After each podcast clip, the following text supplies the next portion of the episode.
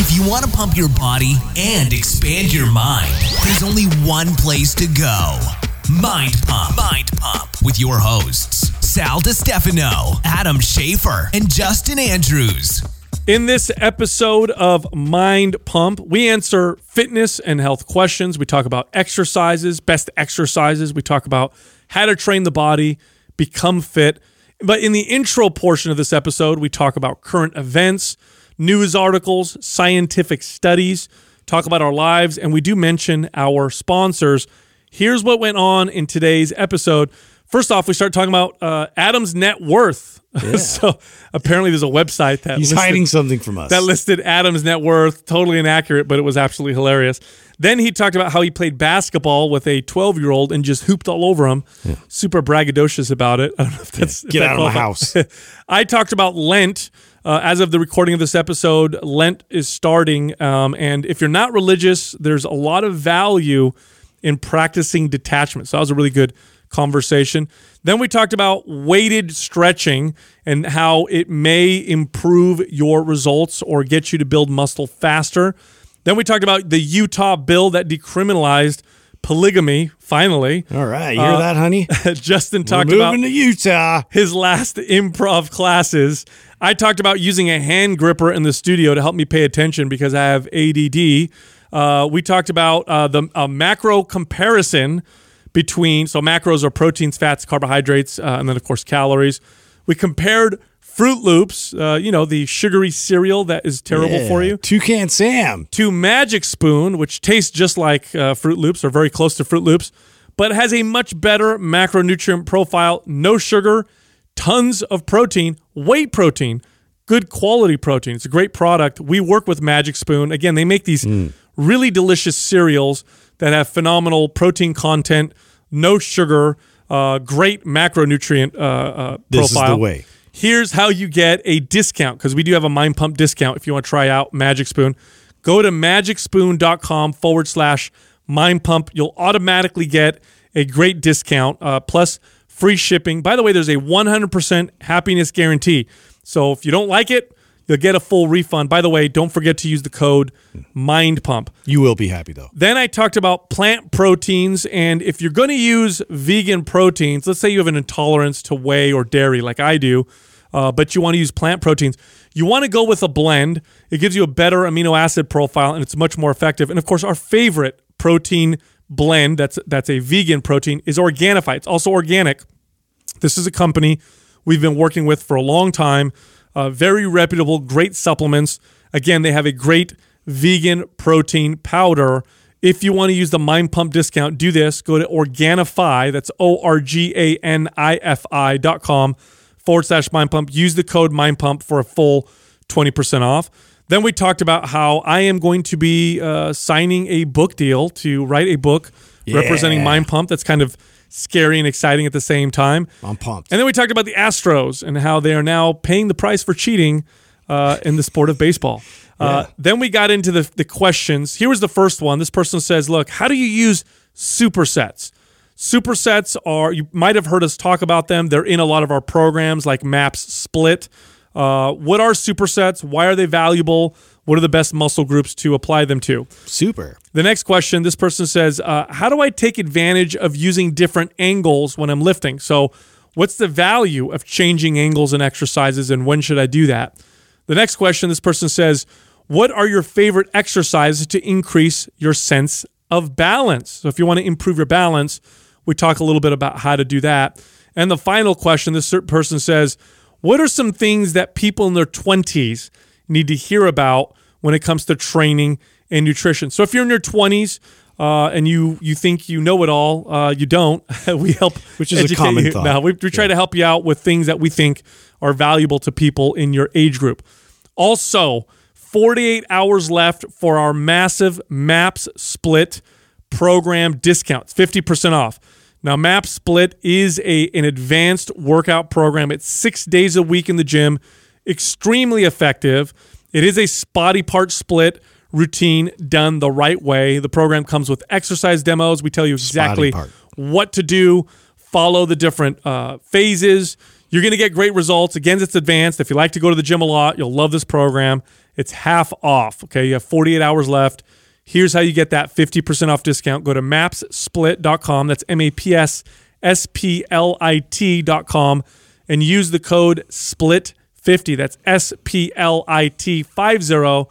No space for that discount. Dude, I got to tell you guys something. So Courtney was filling out some paperwork, and they were asking for like business information for my business. And so she went down the Google rabbit hole of trying to see if we had like an actual phone number that she could put down for us. And this kind of led in a direction of like all these different links. And there was this one link on there that was like, basically, it was like Adam's net worth and like celebrity info. Yeah, it says Adam. You specifically, not us. I looked it up. Justin told me it says Adam Schaefer's net worth. What? Yes. Yeah, dude. That's online? Yeah, so we have something we want to talk to you about. Yeah, we do. We have some information we need. Yeah, because if it's true, dude. Pull this up. Let me see, Doug. What are you not telling us, bro?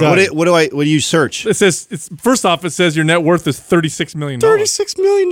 $36 million? Yeah. I was like, man. That's a little bit of an exaggeration, dude. Adam's been closing deals left and right. We have not been keeping track. So look up let me see. I'm like, it's got some information is accurate. It says you have one sister, which is you have more than one sister. Right. What is it? My birth sign's wrong. It says you're 35. Let's see if there's anything. My birth date's wrong. Oh, who does anything right here? Let's see here. It's nothing. Look at the net worth. What does it say there, Doug? I'm just like, who? Oh, it says 1 to 5 million. Oh, it says I saw another one that said 36 million. Oh, that's the wrong one. There was one that was like, and it had more accurate information about like where you're located, like Katrina, like everybody was in there. Oh, dude, that's so weird. And so I was just like, who's putting this out there? And also, is this true? Yeah. I like the I'm questioning you. I like the ads at the bottom. Look at the ads at the bottom. Yeah, all ass pics. Yeah, there's a picture of like. So you know it's legit. Yeah, right. Yeah. Photos Adam's liked the most. Right? Yeah, I'm like, this is likely. This is an Adam picture. Stuff Adam's into. Yeah. Yes. Don't click those links, Doug. Oh, man. Oh, my God. How crazy. It was just so funny, dude. It's like you never know what you find online. Dude, basically what it is someone who listened to the show, gathered information, and then guessed on the right. They filled in the holes. You know what I'm saying? So like, Adam's probably. Really bad, though. I mean, there's. I mean, the month of my birth date is wrong. The year is wrong. Look at that. A bunch of stuff on my network. Click on that. What click on that one right there. Where's that? Oh, yeah. Look at your picture, man. I mean, it's legit. How much does it say there, Doug? 4 million? That, I think it said 4. Well, that's a lot of Organifi ads. Look at Organifi, huh? No, it did. Look at scroll down. Look at that. Oh, that's great. Oh, hey, want to know how much money Adam makes? Check out Organifi. Well, at least this one's got pictures of dudes without their shirts on. Yeah, so it's a little more accurate. Now we're getting hot. Wow, look at all these. Yeah, isn't that weird? That is weird. You know what? I looked. It's all celeb you, dude. Money. It's not me and Sal. What does that one say? How much does that one say? A little video of me. There's a video of you when you were shredded. Remember, have you seen this video right here? I have. That's after my first place win right there. You know that video? Before you and I started talking, that guy was like doting on you. Yeah. He was interviewing you. No. Before we ever talked about starting Mind Pump, when you and I were just talking through social media, and when I sent you maps or whatever. Oh, see, this one's a little. This one says your net worth. It's a big range, right? This one says 100 grand. Holy, 100 grand. 1 million, like somewhere in there. Yeah. That's hilarious. Yeah, pretty much. But that video of you getting interviewed after your first pro win? Yeah. Is that what? Okay. No, that's before. That's what got you to be pro. Yeah. Okay. Well, that's what got me qualified to go to nationals. So as an amateur, you have to take top 3 to go to nationals. From nationals, you have to take top 2 to go pro. So that was actually my first place win as an amateur. Okay, so before you and I got on the phone and all that, and we were talking through social media, that video closed me on sending you. I forgot about this, by the way. I totally forgot about this. That video closed me on sending you maps. Kidding! Yes, because we have a lot of mutual friends, and I would always hear about you, and they would always say you got to meet him. You guys would work great together. So I found that video and I watched it, and the way you talked and the way you presented yourself, I was like, oh, I see what they're talking about. And then I sent you the... And then you got all competitive and you're like, I have better lats. Yeah, I didn't, but... You know what? So funny you're bringing this up right now. So yesterday, I don't know if you guys saw my story. I was playing basketball at the park. And oh, the one with your son? Yeah, yeah. Dude, can you please bring him in? Yeah, he's got basketball. He's got basketball practice. Sal can't handle it. He's too cute. I can't even do this anymore. So, I'm at the park. I'm playing basketball. Katrina comes down, and this is how I'm starting to indoctrinate him. Right, I'm having him just see me play. I like ball. How you're accurate with what you're calling it. Yeah, indoctrination. It is. You know what I'm saying? Like the brainwashing. I'm not gonna force it on him or tell him he has to play. He's just gonna see a lot of it. Then we come back home. We watch freaking the Warriors play later on that night. You know, so this is got a jersey coming in. Yeah. So this is how me hoping that he's gonna want to play basketball. But anyways. I'm playing. Katrina comes down, shoots little hoops with me, and then takes him off. And I'm by myself. And up walks this little kid all by himself, carrying his ball. It looks like it's his grandma sitting over at the picnic bench to watch him. And he's like, "Can I play with you?" How old was he? 12. Okay, so he's 12 years old. You didn't let him beat you in front of your son, right? he's like, "Yeah, can we play?" He actually asked me to play 1-on-1. He goes, "Can we play some 1-on-1?" And I'm like, "Okay." Just swatting. Yeah, totally. Like, get out of my house. D'ing him up hard, dude. I totally try harder. Totally whooped up on this kid. No, the funny part was great kid, great little Muslim kid. He's telling me all about his religion, telling me about his parents, his brother, his sister, and I mean just a motor mouth. This kid's talking like crazy to me, right? And we're just probably a good half hour, 45 minutes. We're hanging out and playing basketball together, and I'm getting ready to leave, and he goes, "What was your name again? Are you on social media?" And I go, "I'm actually a social media star. I'm a big deal." Yeah, you didn't say it like that. I did. I swear to God, I did. Yes, I did. I just wanted to see what this. I go, "I'm a social media star." He goes, "What?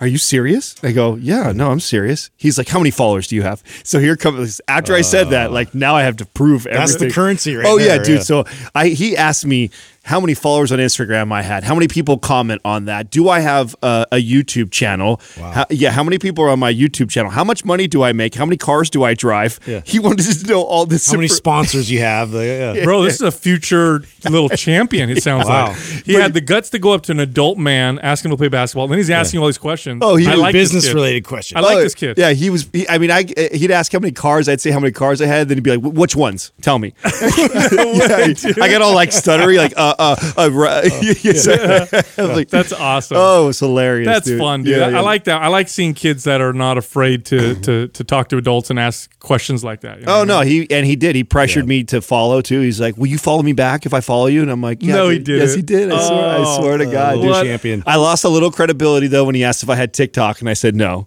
He's like, "Oh." Oh, you lost it? Oh, that's funny. I got shamed for that before because I was like trying it out, and some kid was like, "Oh, you're on TikTok, lame." I'm like, really? I thought you guys were into this. Yeah, it's like that's so funny. Yeah, that's why I won't get on there. This isn't for you. Yeah, I'm like, okay. So you guys know today, as of the recording of this episode, it's the first day of Lent.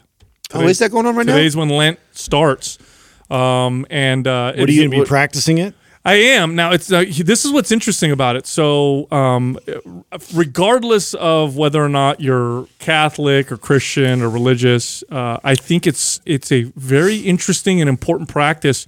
I know people that participate in it that are not. Because it's so valuable. Yeah, I agree. Like, if you look at all the religions in the world and all the different cultures, the wise people, they all talk about detachment in some form. And that's what Lent is kind of about, right? So forget the religious aspect. Find something that you feel attached to. And how do you know you're attached to something? If it makes you cringe to think about avoiding it for 40 days, right? So if you think, like, if I tell you, like, hey, no coffee for 40 days, and you go, oh, no, I can't do that. That's probably the thing you should detach from or whatever. Why are you pointing at me, dude? No, I'm not. Yeah. Little sideways.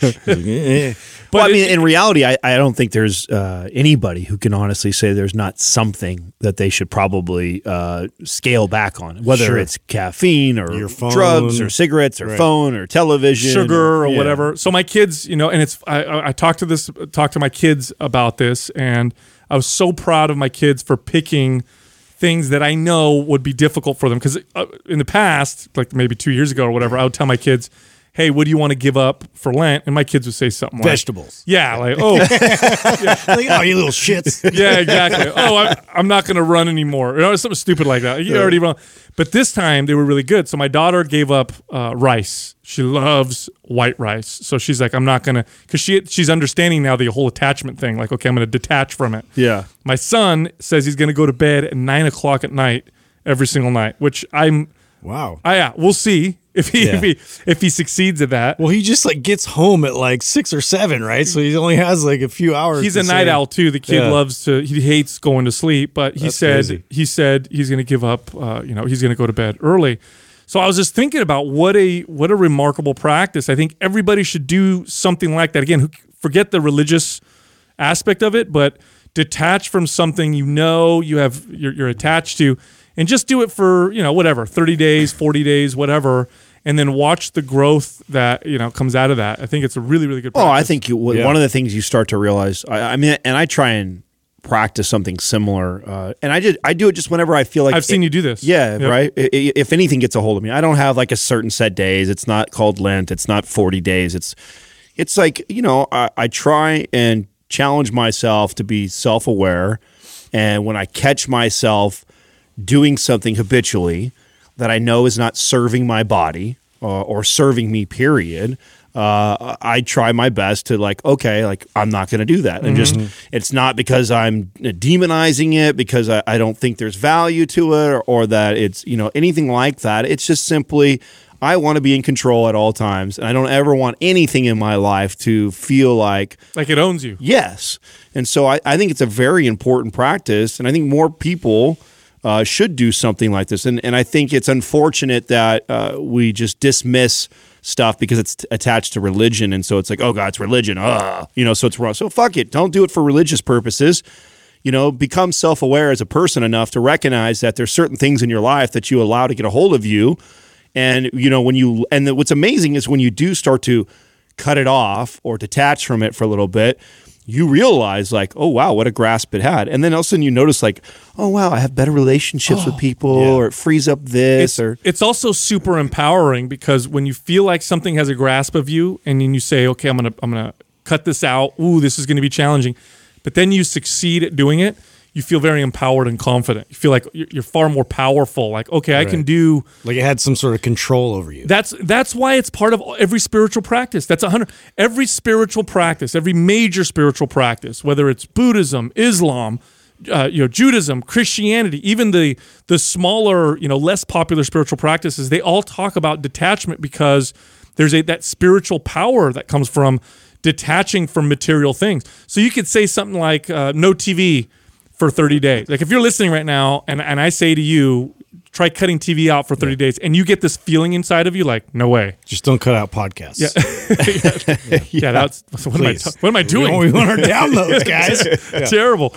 But you get the point, and it's a very good practice to have.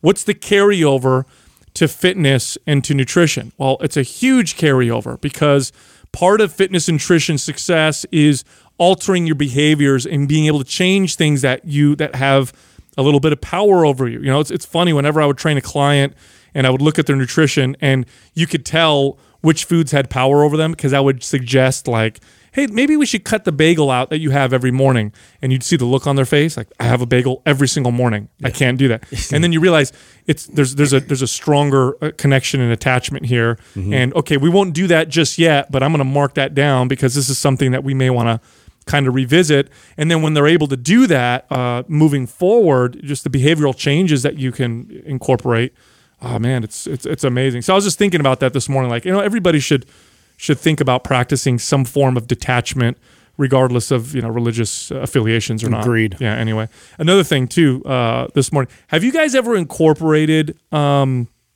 intra set or intra workout weighted stretching? Yeah. In your routines, you have. What's your experience with it? No, I haven't. I see. I get a big pump from it. But I haven't done it long enough to be able to say, okay, I noticed these great changes, where I saw, major growth, or I saw a huge strength gains from it. But I do notice the pump in the workout. Mm-hmm. I do notice that, and maybe my experience at least less sore. And I don't know if that is from the stretching portion of that, but I noticed a little bit better pumps, and I noticed that I get probably less sore from it. But. So I know Pekulski was a big proponent of it. Yes. And there's other bodybuilders, smart bodybuilders that talk about it, and I respect Pekulski. He's always got really, really good information. He's one of the smartest pro bodybuilders I've ever met. I've also read studies in the past on weighted stretching. And what they'll do is they'll do intraset. So what weighted stretching basically is let's say I'm working out my chest that day, in between exercises or even at the end of my workout when I'm done with my chest, I'll get like, let's say normally I do chest flies with 45 pound dumbbells. I'll take 25 pound dumbbells. So I don't want to go as heavy as I do when I work out because it's too much, but I'll go 25 pound dumbbells and then I'll let them bring my arms down on the fly and I'll sit in that weighted stretched position. And you still have to resist it, so you are like creating tension a little bit, right? A little bit. I'm letting it stretch me, but I'm not like completely relaxed, as in my arms will flop or whatever. Yeah, but it's holding me in the stretch position for about 30 seconds. So that's kind of how you do it. And studies will show that when you incorporate that in your routine, your gains are better. You build more muscle. So it adds more hypertrophy. I have a theory on that. I think that, and I think the reason why we probably see why the studies show this is I really feel like very few people put a lot of emphasis on the isometric portion of an exercise. Yeah, we talk all about eccentric and concentric, so the positive and the negative of an exercise. Very few people put any sort of energy towards isometric exercises. So I think programming that in itself would show probably similar or or pretty close to the same benefits as the intraset. I think they've found a creative way to program it and add some weight in there to help people. You're gaining more strength and end range that way by creating this isometric tension. It's interesting. I don't know if like extrinsic is a word or not, but like think of it in terms of like creating tension to kind of like intrinsic tension you produce versus this is like an outside stimulus that's like placing you in that position that you're fighting the resistance like against it. Yeah, those are really good observations. I would agree on that because if you think about when people do apply isometric, contractions in their programming, they typically apply it to the contraction, to the shortened position. Right. That's more common, right? So someone would say, "Oh, at the end of my chest workout, I'll squeeze my pecs as hard as I can and hold that for 15 seconds." Rarely does anybody say, "I hold in a deep weighted stretch for 30 seconds." So I would agree. I think it probably is, and I started incorporating it this morning.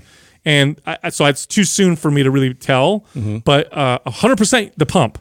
I get a massive pump from doing it. I noticed the pump right away. Sure. But I mean, the other thing is too, so not only are you're getting the benefits from programming isometrics, which very few people do anyways, you're also programming it, like you said, in the stretch position, which we know that's the weakest point. Mm-hmm. So probably has the greatest opportunity for growth and change. Yes, right? Yes. If you're really good at strength training, you've been lifting weights for a really long time.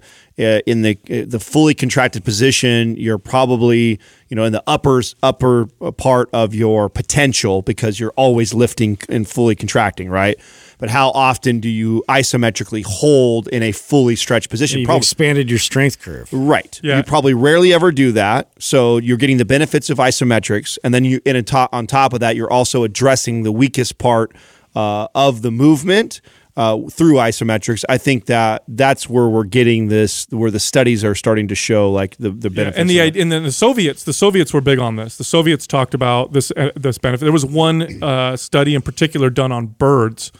That was incredible, where they had a bird where they did a weighted stretch across the pec muscle of the bird or whatever, and it just kept it there. I don't remember for how long, and the hypertrophy that the bird saw on that wing was exceptional. And then they started applying it to athletes, and really the idea behind it is as you're holding the stretch for 30 seconds.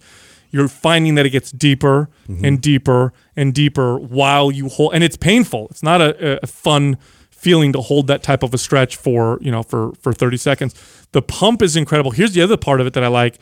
If in terms of increasing range of motion, flexibility, it's also a great time to do that. One of the best ways to apply static stretching, in my opinion, at the end of a workout. That's what we have in MAPS Prime, right? Where we don't recommend static stretching before you work out, but at the end when the muscle's pumped, go ahead and throw a long static stretch on the muscle, get more of a range of motion, and then you get some of these muscle building effects. So I started doing it. I'll let you guys know, you know, what I get from it, because I'm going to start doing it on a regular basis. I think we did a good YouTube video with Ben on this. We did. Okay, I thought so. Yeah, he talked about it in actually one of our more popular videos. So he did it with a... It'd be cool to experiment with. I went on a little kick for a while where I was doing it. I like I said, I noticed the pump from it. I thought maybe it was helping recovery.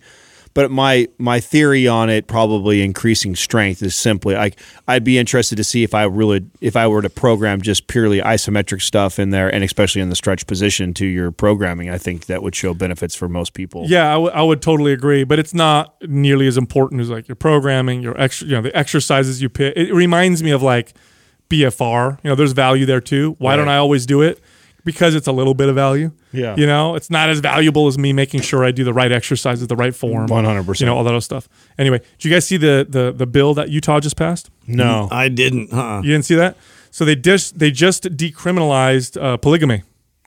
What? Yeah, so it's decriminalized now. So they had laws. I didn't know it was against the law. That's why like a lot of the families moved down to Mexico, right? I don't know. I don't know about that. I remember seeing like when I was in that like cult watch sort of mentality, and I was like, paused there for a while. When I was in that cult, I was not actually in the cult. Yeah, I was watching out for them. Like, what are all the cults out there I need to be aware of? You know, so there was one that was definitely like a whole. I don't know if it was 2 or 3 families moved down to Mexico, and they were actually having problems because the cartels, they're in cartel like territory, and so they've had to actually fight them off, and like there's some people that have been killed like in those communities down there. Oh, that's great. Moved down there. Well, I know Utah has a huge Mormon population. Yeah. Now I know that the current Mormonism as it currently stands doesn't promote polygamy, but the old Mormon religion or whatever, that was part of their religion was, you have lots of different wives or whatever. With polygamy over there and Mormonism so popular there, I would venture to think that probably 60% of our population comes from out of there then. What do you mean? Because all the children they be having, dude. Yeah. I mean, you got 3 wives, you could probably pump out at least 15, 20 kids, I think most Mormons are targeting like 10. I think that's like most of their goal. Yeah, it's a lot of kids coming out of that state. They did pass the bill that decriminalized polygamy between consenting adults, which, to be honest with you, it's weird that we had a law that said it was illegal between consenting adults to begin with. And the whole reason for the law in the beginning was, because they had underage marriages. And I honestly think it has more to do with taxes. I honestly think that they want it. There's a lot of. Once you start to open up actual marriage to multiple people, you could see how people might take advantage. More money for the state. Yeah, like they'd start taking advantage of stuff like that. But it's interesting. So that's the only state though that would allow polygamy. I don't think they allow people to get married, but I think I don't think it's like mushrooms in Oakland, bro. Maybe. They're not going to throw you in prison for having decriminalize it. Yeah, exactly. So they're not throwing you in prison. They're not promoting it, but they're not like handcuffing you. Yeah, I don't know if it's legal. Are there states that allow it? Oh no, it's illegal in all 50 states. That's what I thought. Yeah. Wow. Yeah. But it's decriminalized doesn't mean it's legal. Yeah. That just means it's not a felony or whatever it was before. I think really it is to kind of because how we are so adamant about like not allowing these cults to come out of the woodworks and I don't know, like it tends to kind of start these compounds. Like we pay a lot of attention to these compounds when you start like isolating yourself and then like everybody's sort of just doing their own thing. Like the government doesn't like that. Yeah, interesting. Anyway, how was your last class? Oh, it was. It was good. It was interesting because, like this time, it was all about acting and becoming a character, and like there was just so much about it that I was like, man, this is so foreign to me. Like I'm not like I don't think like that. Like they're like to be able to portray something and like animate myself with my body, everything. So it was all kind of leading up to this point of being able to kind of like get in front of people, like have something to say, but now you have to have like some kind of narrative behind it, and then you also have to pantomime, what you're doing so people understand what you're doing. And so it was actually really cool. It was like totally out of like a normal thing for me. Are you acting in front? Are you going up by yourself and then you have to do it in front of everybody? Type of deal? Well, actually, that was only one time in the class where you had to get in front and then become like an expert about a subject you didn't know anything about. which that was terrifying. That was probably the most terrifying for me because, you know, that's a deep rooted, you know, like fear of mine is like getting up there, not knowing what you're going to talk about. It's like, oh shit, you know? And so but pretending like you do. Yeah, yeah. Yeah. Pretending like you do. Just bullshitting your way through it. So, but it was actually, it was great. That had a lot of fun. I had a lot of fun doing that. But this last part, it was for, you get up there with like three other people and they were trying to actually show like status. So we started out with a clear example of like, I'm a king or a queen and, you know, the rest of you guys are servants. And so like your whole role was to try and please the king or whatever. So they didn't kill you. Mm. And so that it showed like, how did you please the king? I juggled naturally. You know? What were you juggling? Air balls, oh, okay. You know, yeah, I was miming it. So how many people are in the class? There was like 25 people. Is it always 25? Is it always the same 25? Are they different? Yeah, there's just usually one or two that doesn't show up. Okay, but, so maybe this is the same group that you've been going through this whole time. Yeah, same group. Now, where do you rank? I don't think they have. I mean, there's no rank. Come on, you know your shit, bro. I know if I go play basketball with 25 people, where I land. Okay. Am I like fucking the best? Am I the worst? Am I in the middle? Where are you at? No, I'm like good on some of the aspects, right? Like some of the stuff that's like super random, where like you have to come up with a subject or you have to come up with an idea. I'm really good at that.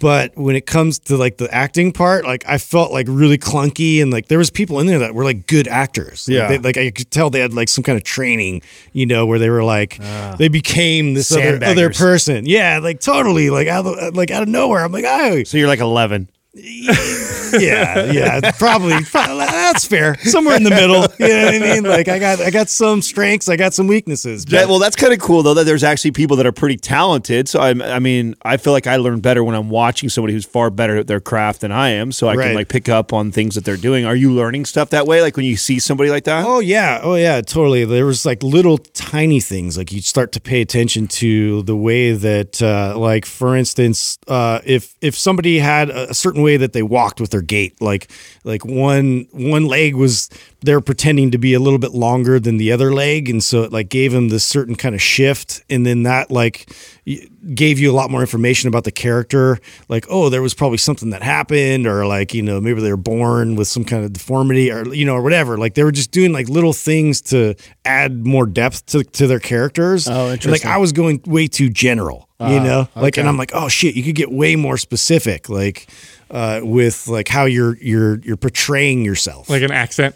Yeah, something like that. Yeah, something, just anything. Like you think, and the instructor Jeff, he was great. He was like bringing up all these examples of like think about if you were counting in your head to 10 as you were acting and as you're interacting with these other people, how would that affect the way that you interact with these people? Like if I'm sitting there like consciously trying to count to 10 while you're talking, I'm going to get irritated with you trying to interrupt me or like tell me something, or I'm not going to listen, or, you know, it's going to affect my timing, or, you know, there's just like little things like that you sort of take that into account. What do you think has been the most valuable thing that you've taken away? Cause you're now on like, this is like the sixth class or so you've done? Eighth class. So yeah, I'm done. This is that was the final. That was the level one. I'm done. Yeah. Oh, okay. So what was the greatest takeaway of this entire course?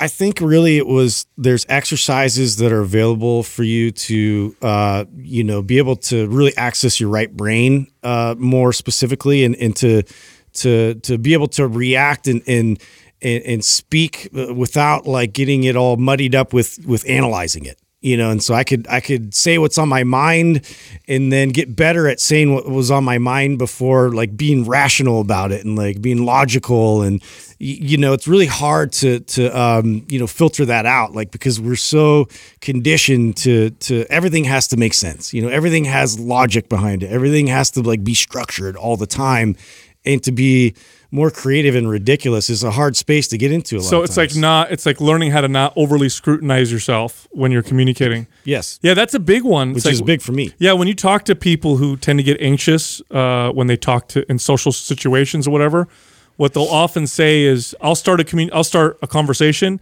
and then I'll start listening to myself have the conversation, and then I get all weirded out or whatever all the time. Yeah, rather than just having the conversation. It's interesting. Actors are interesting to me. On one hand, really good actors are interesting to watch. On the other hand, it's like, I don't trust you because you're so good at pretending. You know what I'm saying? Like, who are you? You know what I'm saying? Really know who you are if you've been like all these characters so often? Well, dude, you ever watch you ever watch John Travolta's Instagram?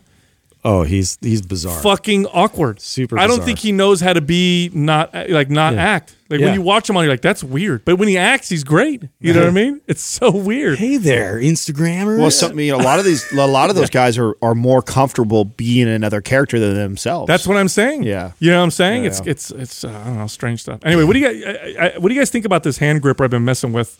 Is it working? Well, you know what? So this serves as two I'll put it here so you can see it on camera.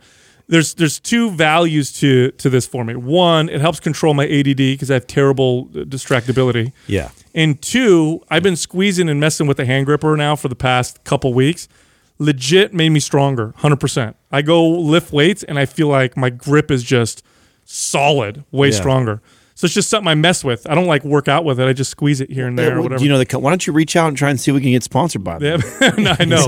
Adam's like, what the hell's wrong with you? Yeah, where's your business brain? Yeah, dude. Come on, guy. Yeah. Hey, speaking of business, I brought up some macro comparisons for our sponsor, Magic Spoon. So I'm going to compare Fruit Loops. Oh my God, dude! Tell me, because I used to eat bowls of Fruit Loops. So I did this, but I don't know the numbers off the top of my head. It's pretty. This is what got me so hyped about the product, dude. Yeah. So I can't wait to hear the numbers. So this is. So I'm comparing the Fruit Loops to the fruity cereal, fruity flavored, which is Magic Spoon cereal, and it tastes again phenomenal. So. This is now a serving on Magic Spoon and on cereal boxes, by the way, is 3/4 of a cup. Which is nothing. Right. Because because most people eat, 2 cups at least? Not even my son who's 7 months would eat more than that now, dude. Yeah, it's nothing, dude. So this is a small, what they would consider serving, but the reality is most people eat at least 2 cups, or if you're like Justin, a punch bowl of cereal. I'm totally guilty. So here's the macros on Fruit Loops is 1 gram of protein. Oh, wait, back up. Hold on. Are you doing a serving? Just the 3/4 of a cup of serving. I like to do what a real bowl of cereal would be like, two and a half cups. You want me to do math right now? Never mind. Don't do it. So the bigger the bowl, the more extreme the discrepancy is. Oh yeah. And let's be real. True. Nobody is pouring a 3/4 cup bowl of cereal. You're bare minimum. Imagine right now in your head a 2 cups measuring cup. Even that's not that big. Mm-hmm. Yeah. Most bowls are at least another quarter or a half size of that. All right. So I'll start doing a little bit of math here for you. Okay, so at least double it. So double what the serving is. Right, 3/4 of a cup. So Fruit Loops would have 2 grams of protein. So 2 grams of protein, and that's not including the milk. That's just the cereal. Carbohydrates, It would have 40 grams of carbohydrates. Wow. Yeah. And about 20 grams of sugar, right? So Magic Spoon would have 24 grams of protein, which is a milk protein isolate and whey protein isolate, very high quality protein, 16 grams of carbohydrates. So the difference is between 40 grams of carbs and 16. Big difference. Here's the biggest difference. 20 grams of sugar in the Fruit Loops. Zero. None. Zero. Yeah. 0 grams of sugar. Did you say 2 grams of protein for... Only two. Right, versus 24. Versus 24. Yeah, so huge difference in the... Obviously, way more protein in the Magic Spoon. And it tastes bomb. Dang. And zero... Yeah. What kind of magic are they doing? Legit. Wizardry. What is going on over there that they make it taste that good? No, it's quickly becoming one of the favorite sponsors for sure. And then speaking of protein, another thing, I was writing an article on protein, which led me down the path of studies and articles and whatever. And the bottom line is that animal proteins are just generally superior to plant proteins. It's just hands down. It's just the way it is. Yeah. I know vegans don't like to hear that. They don't like to hear that. It's totally true. You have to, in order to get the same, effects of animal protein, you have to eat a lot more plant protein. If you eat a lot of plant protein, then you can make up for the difference. And don't you also have to have a variety of different sources for plant protein? I was just going to say, but let's say you don't want animal protein for whatever reason, because 9 out of 10 protein shakes that are animal derived are milk derived, which is nothing wrong with it. Whey protein is extremely high quality, very, very good. But if you're intolerant to dairy like I am, I can't do whey protein, so I have to go with plant protein, in order to maximize the effects of your plant protein, you want to have a blend. You don't want to have a single source of plant protein. You want to have a combination of plant proteins that complement each other, so you have a more balanced amino acid profile, higher amounts of leucine, which plant proteins tend to be low in, but you can find some plant proteins that are high in leucine, lower in other amino acids, but then you combine it with other plant proteins that are higher in those missing amino acids.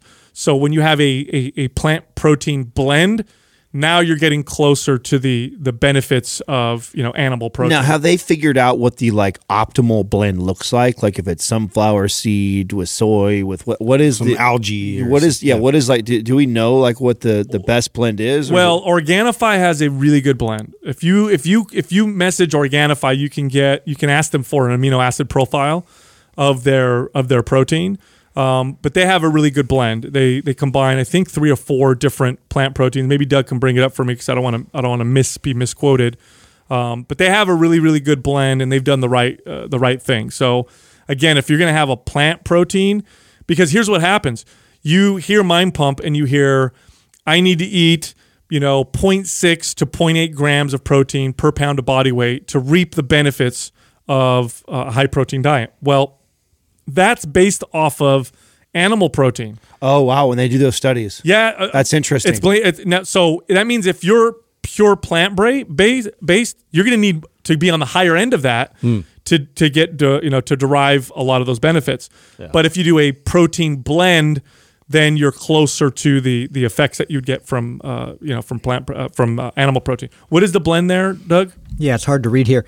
They have an image. I've seen it before. Yeah, they do somewhere. It's organic pea protein, organic quinoa protein, organic pumpkin seed protein, and then they have some enzymes as well added to it. That's the other thing, too. One thing that I like that they did is they added enzymes, which will help the assimilation.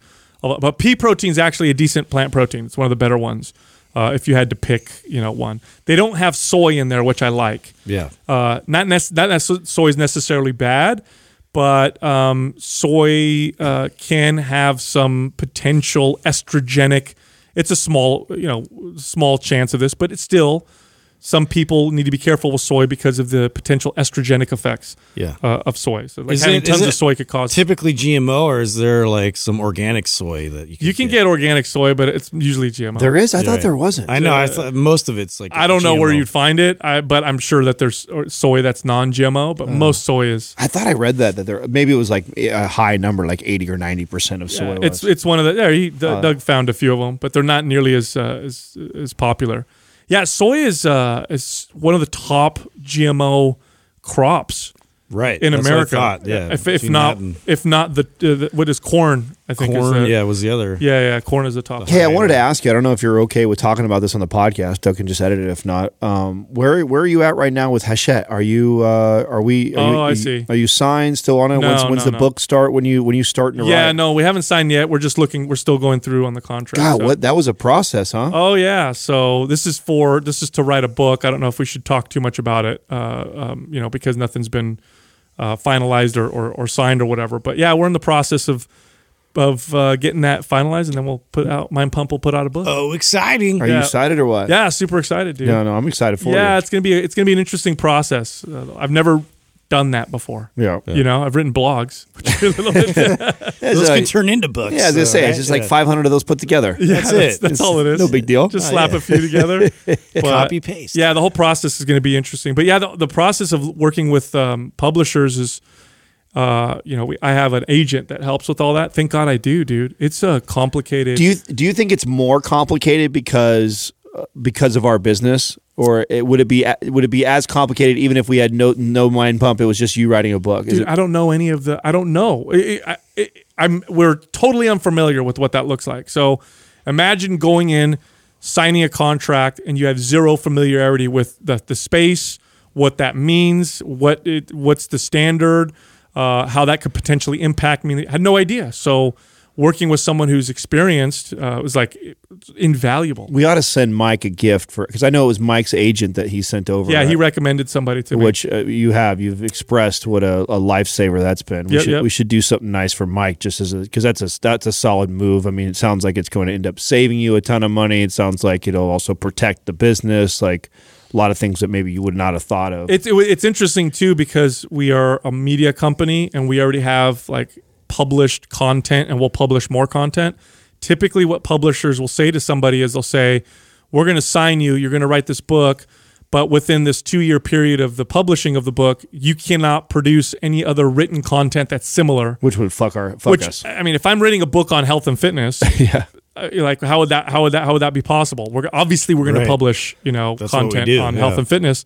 So it was a little bit different, I think, than what normal people would go through, or people who don't have a media company would go through. Justin, you told me the other day you were you brought up the Astros, the thing that I talked about maybe a couple weeks back about them cheating. And so did more come out on this? Yeah, so they basically kept their title, right? Their World Series title, and this is something that's like sort of aggravated like the entire league, that they're able to keep their title and everything. And so Aubrey Huff, retired baseball player, came out, and I think it was on like TMZ or whatever, and was starting to he was basically saying that they should wear bulletproof vests going up to bat, that they were going to be in for like getting beamed almost every pitch. I just read an article on this. I think 6 of them have been hit already. Yeah, so like they're thinking that this is just going to keep continuing like the whole season. Like, and he was saying that like half joking but half like serious. Like, you know what? Like they're not like okay with you guys like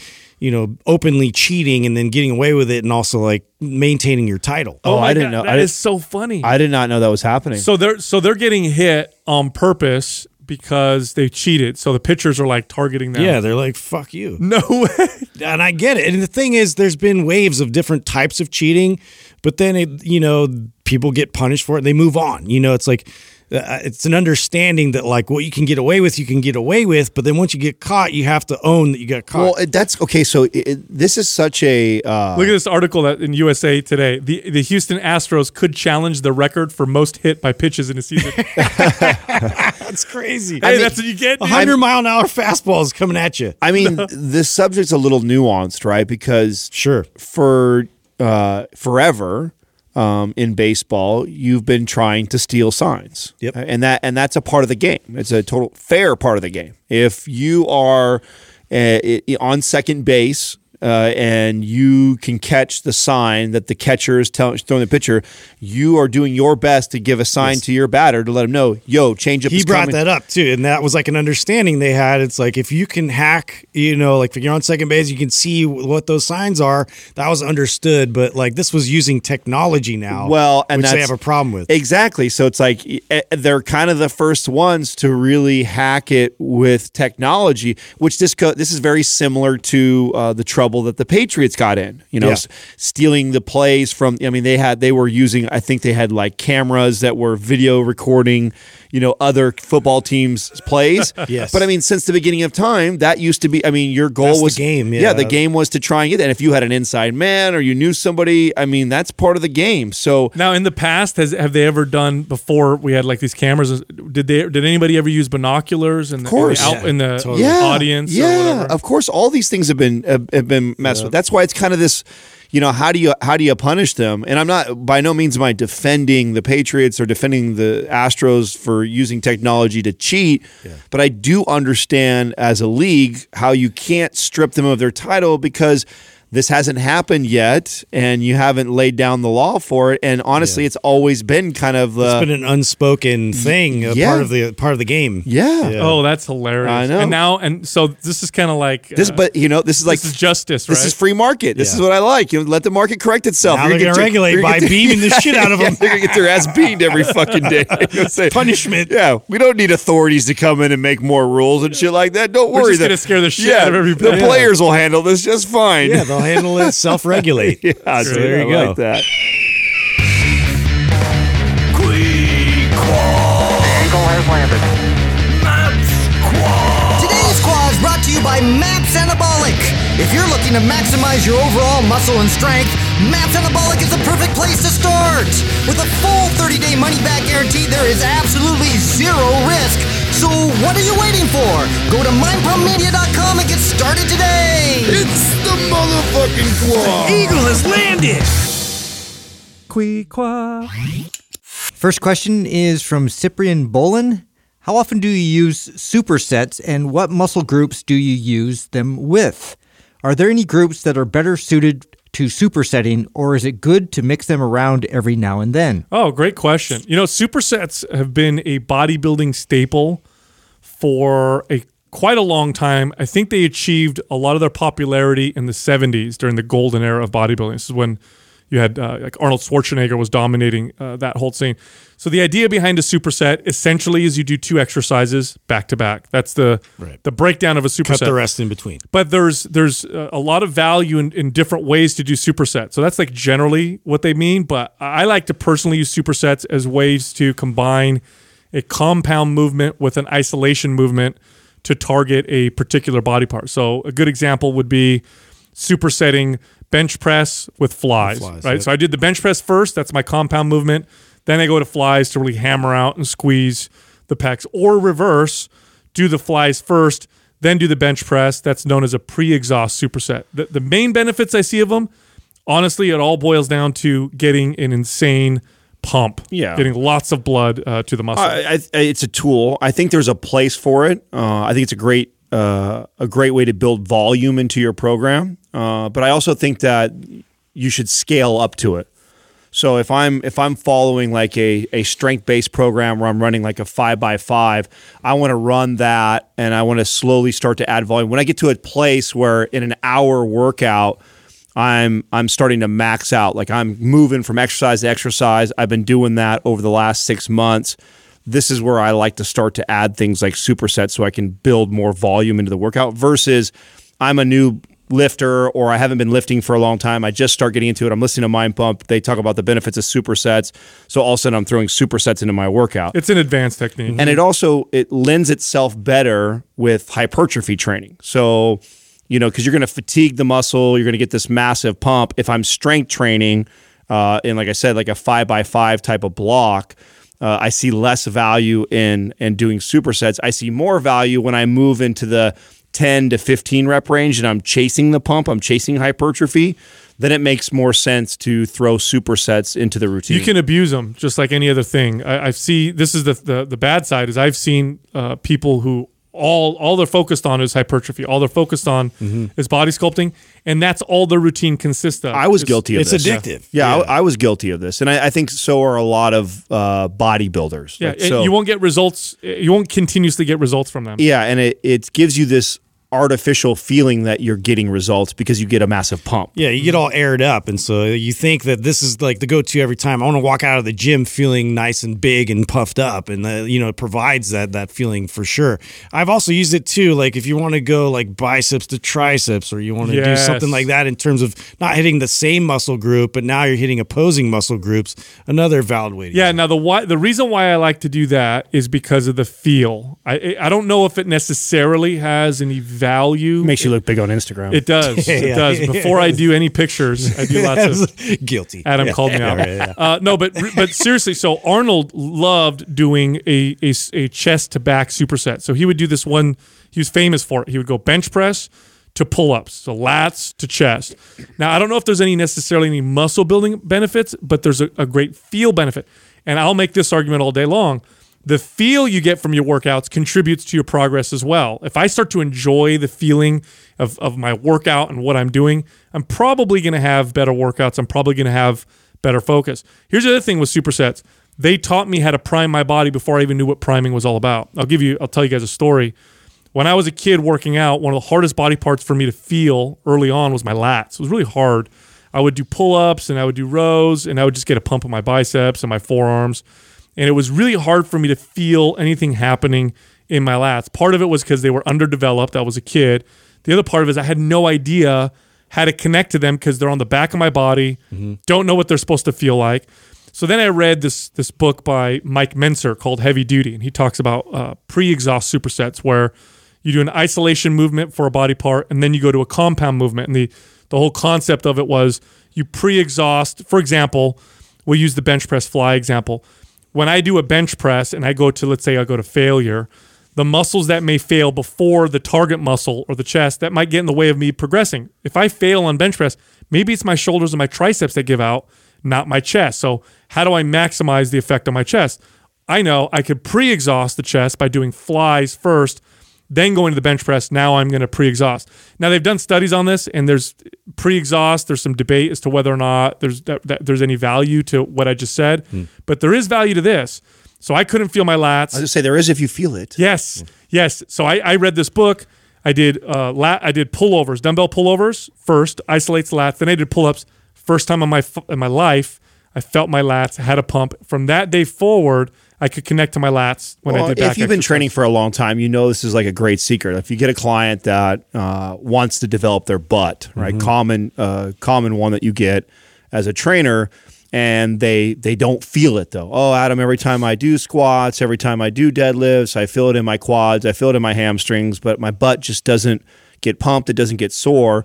So one of the best things that you can do with a client like that, because we know, we've talked about this before, that squats and deadlifts are some of the best movements that you can do to build the butt. The problem with that is getting the butt to move and work and fire the way you want it to if you're not connected or you can't feel it. So I'll take a client over and we'll do floor bridges, single leg or both feet on the ground, and actually get a pump in their butt or a pre-exhaust like Sal's talking about, and then go over and do squats. Now they feel it. And they feel it more. Whether the studies show that they build more of a butt from that or not, doesn't matter. If the client can connect and feel the butt better, it's going to benefit them squatting if they're trying to develop their butt. Yeah, because then you start, what ends up happening is now you squat and you can feel the glutes, and so you squat a little bit differently.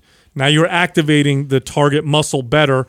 I think that has tremendous value. Unfortunately, the studies that do that, Adam, they don't do them long enough. Yeah. I think you need to follow people for a year with pre-exhaust techniques, and that's when you're going to see. It only makes sense, man. If you gain access now to that pathway, you can recruit, more muscle fibers at that point. Like, there's got to be a way to study and prove the fact that, like, once we actually can highlight and activate, certain muscle groups, like now, like having that access, I can like increase that. Totally. And so where will you find supersets in our programs? You'll find supersets in our body shaping, bodybuilding type of routines, the routines that really focus on when you're trying to shape and sculpt and build aesthetic, your body. Split, PED, all have them. Yeah, MAPS Split has lots of supersets towards the end, because typically the way our programs work is there's different phases and different focuses.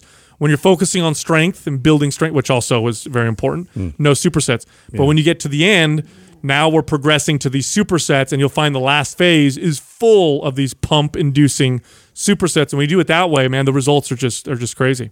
Next question is from Connor Alex Smith. Can you explain how to take advantage of using angles when lifting? God, good questions, Justin. Yeah, today. Well, you guys like this? Yeah. No, is there any nutrition today? No. Zero. Yeah. What do you think about cheese? Yeah. I was looking for the barbecue sauce question. It wasn't there. No. So angles. So okay, I'm going to try and explain this both in how you would understand it in terms of results, but also how it works. So results-wise, here's the bottom line.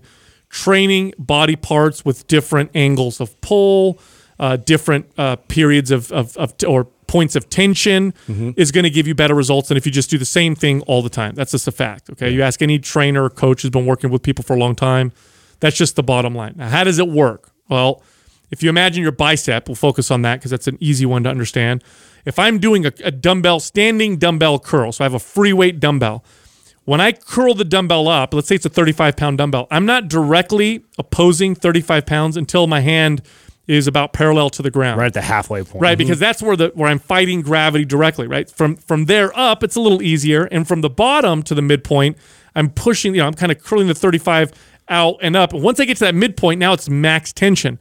So my bicep is achieving max tension about halfway through its full contraction. And when you look at muscle fibers and the way they contract, they slide along each other and they attach in order to, as they're sliding, they attach to each other to create tension. So maximum tension in a dumbbell curl is in the midpoint of contraction.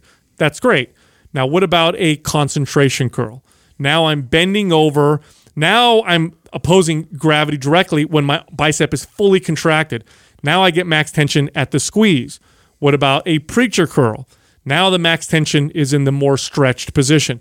So that's one example of how angles will hit muscles differently, creating different points of tension. And that's why you get better results. And it's really the novelty of it. Yes. Mm-hmm. I mean, more than anything else, right? More than the degree of the angle or the specific exercise, it's the novelty of it. I mean, when you do something over and over, that our bodies are, they're adaptation machines. Yep. Eventually they get adapted to whatever it is that you're doing, and then the results, the change that you get from that starts to diminish. One of the easiest ways to keep that progress happening is by manipulating angles and things like that. Sure, it's not that where it gets wrong, and where there's like all this debate argument, is when people try and make the case that, oh, this is working the peak of the bicep, or this is what makes the round part of your bicep, or this is the when they start saying that you're targeting. Here's the thing: it's impossible to isolate one muscle. Okay, our bodies all work together, so you can't even isolate one muscle, much less a part of a muscle. So that never happens. Like, everything's working together. But you can target a muscle differently so that it seems new. This is different. I'm pulling from a different direction.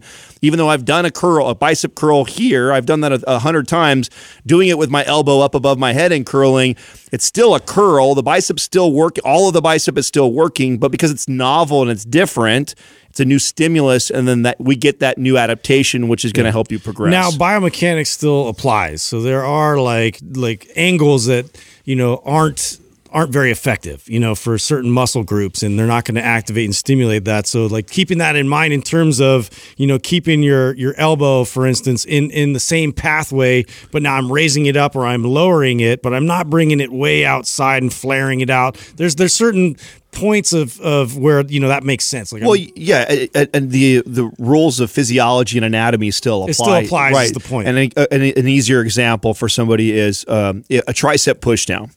If you do a tricep pushdown on a cable machine, and you do it with a triangle, a rope, a straight bar, a reverse grip, all the same. The physics is still like I'm pushing the elbow down. Still in the same position. Yes. Tension points are still in the position. Yeah. Slightly different. Is it enough of a novel signal to cause any change? Probably not. Yeah. Right. Probably not. Right. Now, here's the other thing too. You may be thinking to yourself, okay, different points of tension.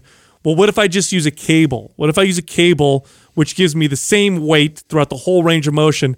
Do angles still matter? They do, because then it depends on what position the muscle is in when it's pulling or contracting. So now my elbow in front of me, side to me, behind me, whether I'm pulling the weight with each of those positions, because the position is different, it's still considered novel. So angles are important. Now, here's where people get in trouble, and Justin kind of touched on this.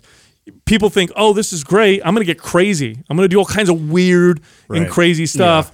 Yeah. Look, you could use all sideways now. You could use all the angles you want for your quads, and all those angles aren't going to be as effective as squats. It's just straight up, loaded barbell squats. You could do all the angles in the world for your shoulders, but overhead shoulder press is going to be the king of all exercises. It's just one factor. Angles is one factor. It's an important one. But you don't want to get caught up, because I've seen this where people go to the gym. No, this is a good point. This is this is really common right now in the the Instagram world we live in, where these popular bodybuilders who, what people fail to realize, these amazing physiques that we follow and idolize, these guys and girls, they've covered all the bases. They're doing all the major good lifts. They're consistent as shit. Their diet is dialed. They haven't taken a day off in 5 years. And then you see him do like a sideways chest press on a hammer strength machine, and you think, oh my God, he looks this way. He's doing that. I should be doing this also, or I'm going to incorporate that. Now, he can get away with doing a lesser valuable exercise because he's doing so much other stuff. And that's where you got to be careful, is where you're at in your lifting career. If do not replace a sideways chest press for your barbell bench press. I mean, get your good compound big lifts and be consistent. Get great at those. See progress in all those. Yeah, if you're training 6-7 days in the gym and you've been lifting for years and years, and you want to get creative and add different exercise in there, then there's some value to that. But don't do that, to replace something that has got a much higher value. Yeah, and it's, I know it can be confusing, if you're listening, you're like, gosh, there's so many exercises to pick from. There's so many different angles, so many different ways to alter tension. And I get that. It is very complicated, and there is a hierarchy of exercises, and there is a way to combine different tension points to give you better results. If it's complicated or too complicated for it and you want the guesswork taken out, then just follow an established program. I mean, we obviously have created a lot of really good programs, and so we've done that, right? We've done that for you. We've plugged in the right exercise, the right combinations to take advantage of all these different factors. Next question is from Ethan Schlemmer. What are your favorite exercises to increase a person's sense of balance? I think this is especially important for trainers working with older age adults. Oh, I love this. This is another great question. So number one, the most important thing that will benefit your balance is to be strong. That's number one. So when you're working with I worked with a lot of people in advanced age, and I would, they would sometimes come in and they would have gone online, or they're, their daughter brought them in to hire me, and then the daughter said, hey, I went online, and there's all these like foot balancing exercises, standing on one leg, whatever. And I'm like, look, your mom is just weak right now. Yeah. The reason why her balance is bad is she's just not strong. So every time she takes a step, everything feels weak and shaky. Number one, get strong. That's number one. If you get strong, a good point, because that is the natural tendency, especially for trainers, is to now incorporate these unstable type tools, and incorporate that, or the single leg, single arm, and really try to challenge the client that way. Whereas it really is just instability. It's lack of strength and support around, the joint. So to be able to get that, you need to really work on just purely strength training.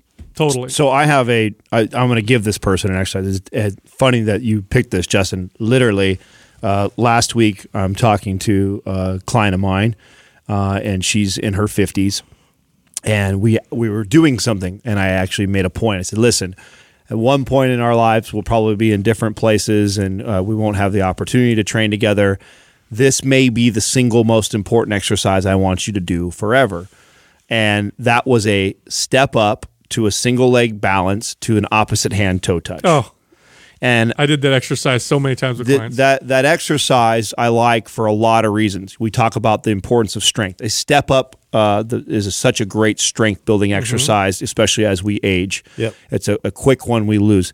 The balance and stability portion, obvious reasons why that's important: proprioception and then stability, right? And that, especially with the hip, right? The hip and the glute, making sure they're being able to stabilize on one leg and that.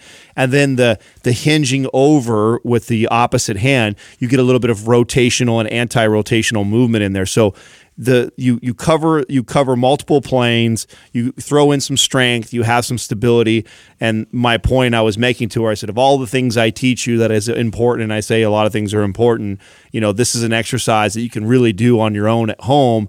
And, it's a good way for you to gauge that you're not losing this. Don't lose this ability to be able to step up, balance, opposite hand, come over and touch your toe like that, and be able to do at least 10 or so on each side really good. That's a great point. I think too, you have to consider what the functional movements are for your daily activities, and what you're doing around the house, what you're lifting, how can we support you and gain balance in those movements? And a lot of times people are in a split stance position. Very rarely are we, bilateral, and we're standing nice and balanced all the time. So that's definitely one thing I consider, and I bring in lunges, and I bring in step ups and things like that to make sure that yes, your hips and your major muscle groups are responding and pulling in and centralizing your balance that way. Now here's another part that I recently got my mind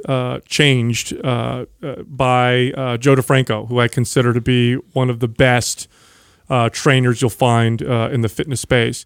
And he made the point of the value of plyometrics training for everybody. And of course, there's a range of plyometrics training. Yes. So you have the extreme performance type of plyometrics training, then you have the more easy kind of general, just like jump in place type of plyometrics training.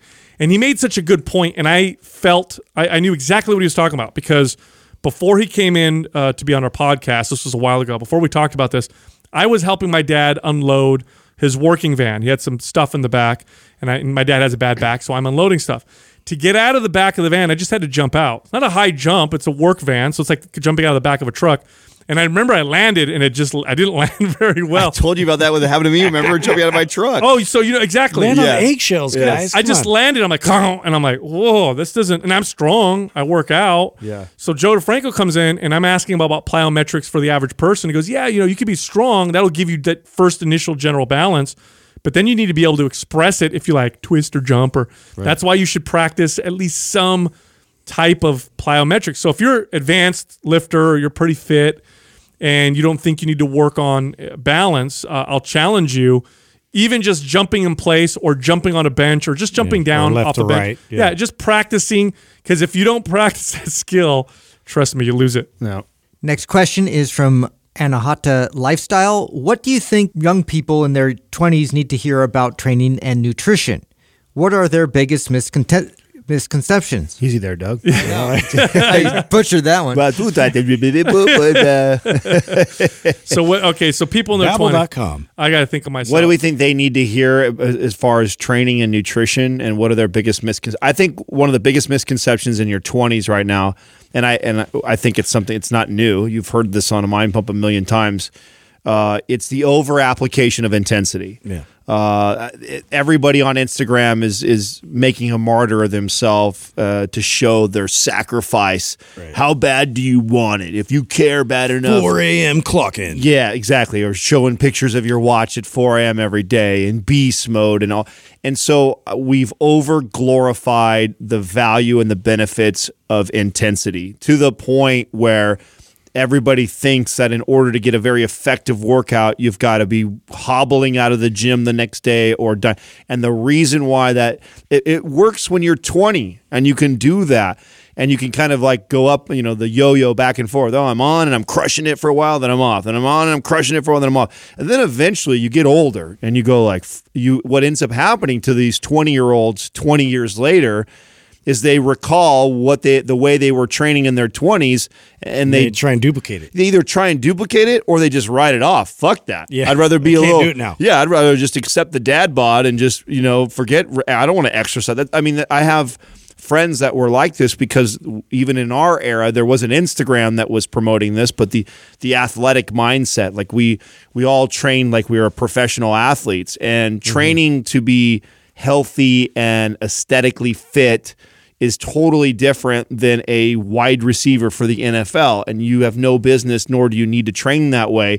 But that's what's sexy on Instagram. So I think the kids in their 20s that listen to this podcast need to evaluate who they're following and the message that they're presenting. And what I see a lot of is the over application of intensity. Yeah, I 100% agree with that, and I'll add to that in terms of I think that sleep is definitely with the 20-year-old mindset is definitely an afterthought, and I think that the biggest sort of awakening I've had in terms of the way that I am able to still progress is like getting better quality sleep and being able to be fully recovered and allow my body to actually repair and rebuild itself. That's such a vital component to building muscle and to, thriving and being healthy and operating, all systems of the body. And so I think that it's definitely undervalued when you're young. You just think that you can just keep going and hammering your way through like everything. And, sleep is something that you'll get to eventually. Yeah. Now I'm going to balance that out a little bit because you guys are 100% right, but I'm going to balance it out. And I'm going to say this.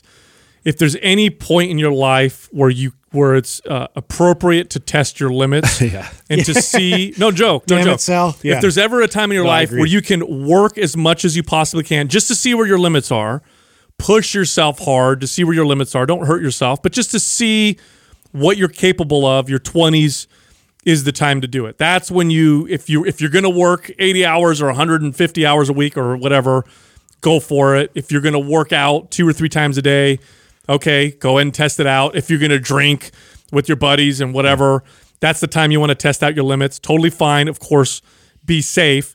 The real lesson, in my opinion, from the 20s is that be growth-minded because that doesn't last forever. It's okay to learn your limits, but then learn how to fine-tune everything and be okay with changing as your life changes. As things change, context changes, you have to be okay with letting that go, because I know a lot of people who get stuck. They get so stuck in that mind space that now they're 30 or 40, they have kids, and no, I'm still going to be like I was in my 20s. They burn themselves out, they get sick, they hammer their metabolisms, they get injured. That's where the problems really lie. Yeah, and I think that raises a good point, but also I think they could do a better job of being able to push themselves, but finding themselves back at homeostasis. And I think that doesn't even get considered when you're in the mentality of like, I'm just going to hammer through work, I'm going to hammer through these workouts, like I'm just not going to sleep, and then later it builds like really bad habits like going forward. It does. You get used to it, and you think that that's how you're always going to be, or you cause long-term, potentially long-term damage. I mean, I would have clients that would come see me in their mid-30s, and they're so burnt out that it would take me a year, no joke, it would take me a full year of scaling down exercise, getting better sleep, looking at their nutrition. After a year, their body finally started responding, because it took us that long to repair what happened before. Or it was somebody in their 20s who they could eat whatever they want, they had a fast metabolism. Now I have them in their 30s and they've got 4 food intolerances. They have irritable bowel syndrome or inflammatory type issues. They're not indestructible. Totally. So you can definitely push yourself, but you got to listen to your body and be smart about it. But again, if you're going to test yourself and see where those limits are, that's probably the time to do it. And with that, go to mindpumpfree.com and download all of our guides and resources. Also, find us on Instagram. You can find Justin at mindpumpjustin. You can find me at Mind Pump Sal and Adam at Mind Pump Adam. Thank you for listening to Mind Pump. If your goal is to build and shape your body, dramatically improve your health and energy, and maximize your overall performance, check out our discounted RGB Super Bundle at mindpumpmedia.com. The RGB Super Bundle includes MAPS Anabolic, MAPS Performance, and MAPS Aesthetic. 9 months of phased expert exercise programming designed by Sal, Adam, and Justin to systematically transform the way your body looks, feels, and performs. With detailed workout blueprints and over 200 videos, the RGB Super Bundle is like having Sal, Adam, and Justin as your own personal trainers, but at a fraction of the price. The RGB Super Bundle has a full 30-day money-back guarantee, and you can get it now plus other valuable free resources at mindpumpmedia.com. If you enjoy this show, please share the love by leaving us a 5-star rating and review on iTunes and by introducing Mind Pump to your friends and family. We thank you for your support, and until next time, this is Mind Pump.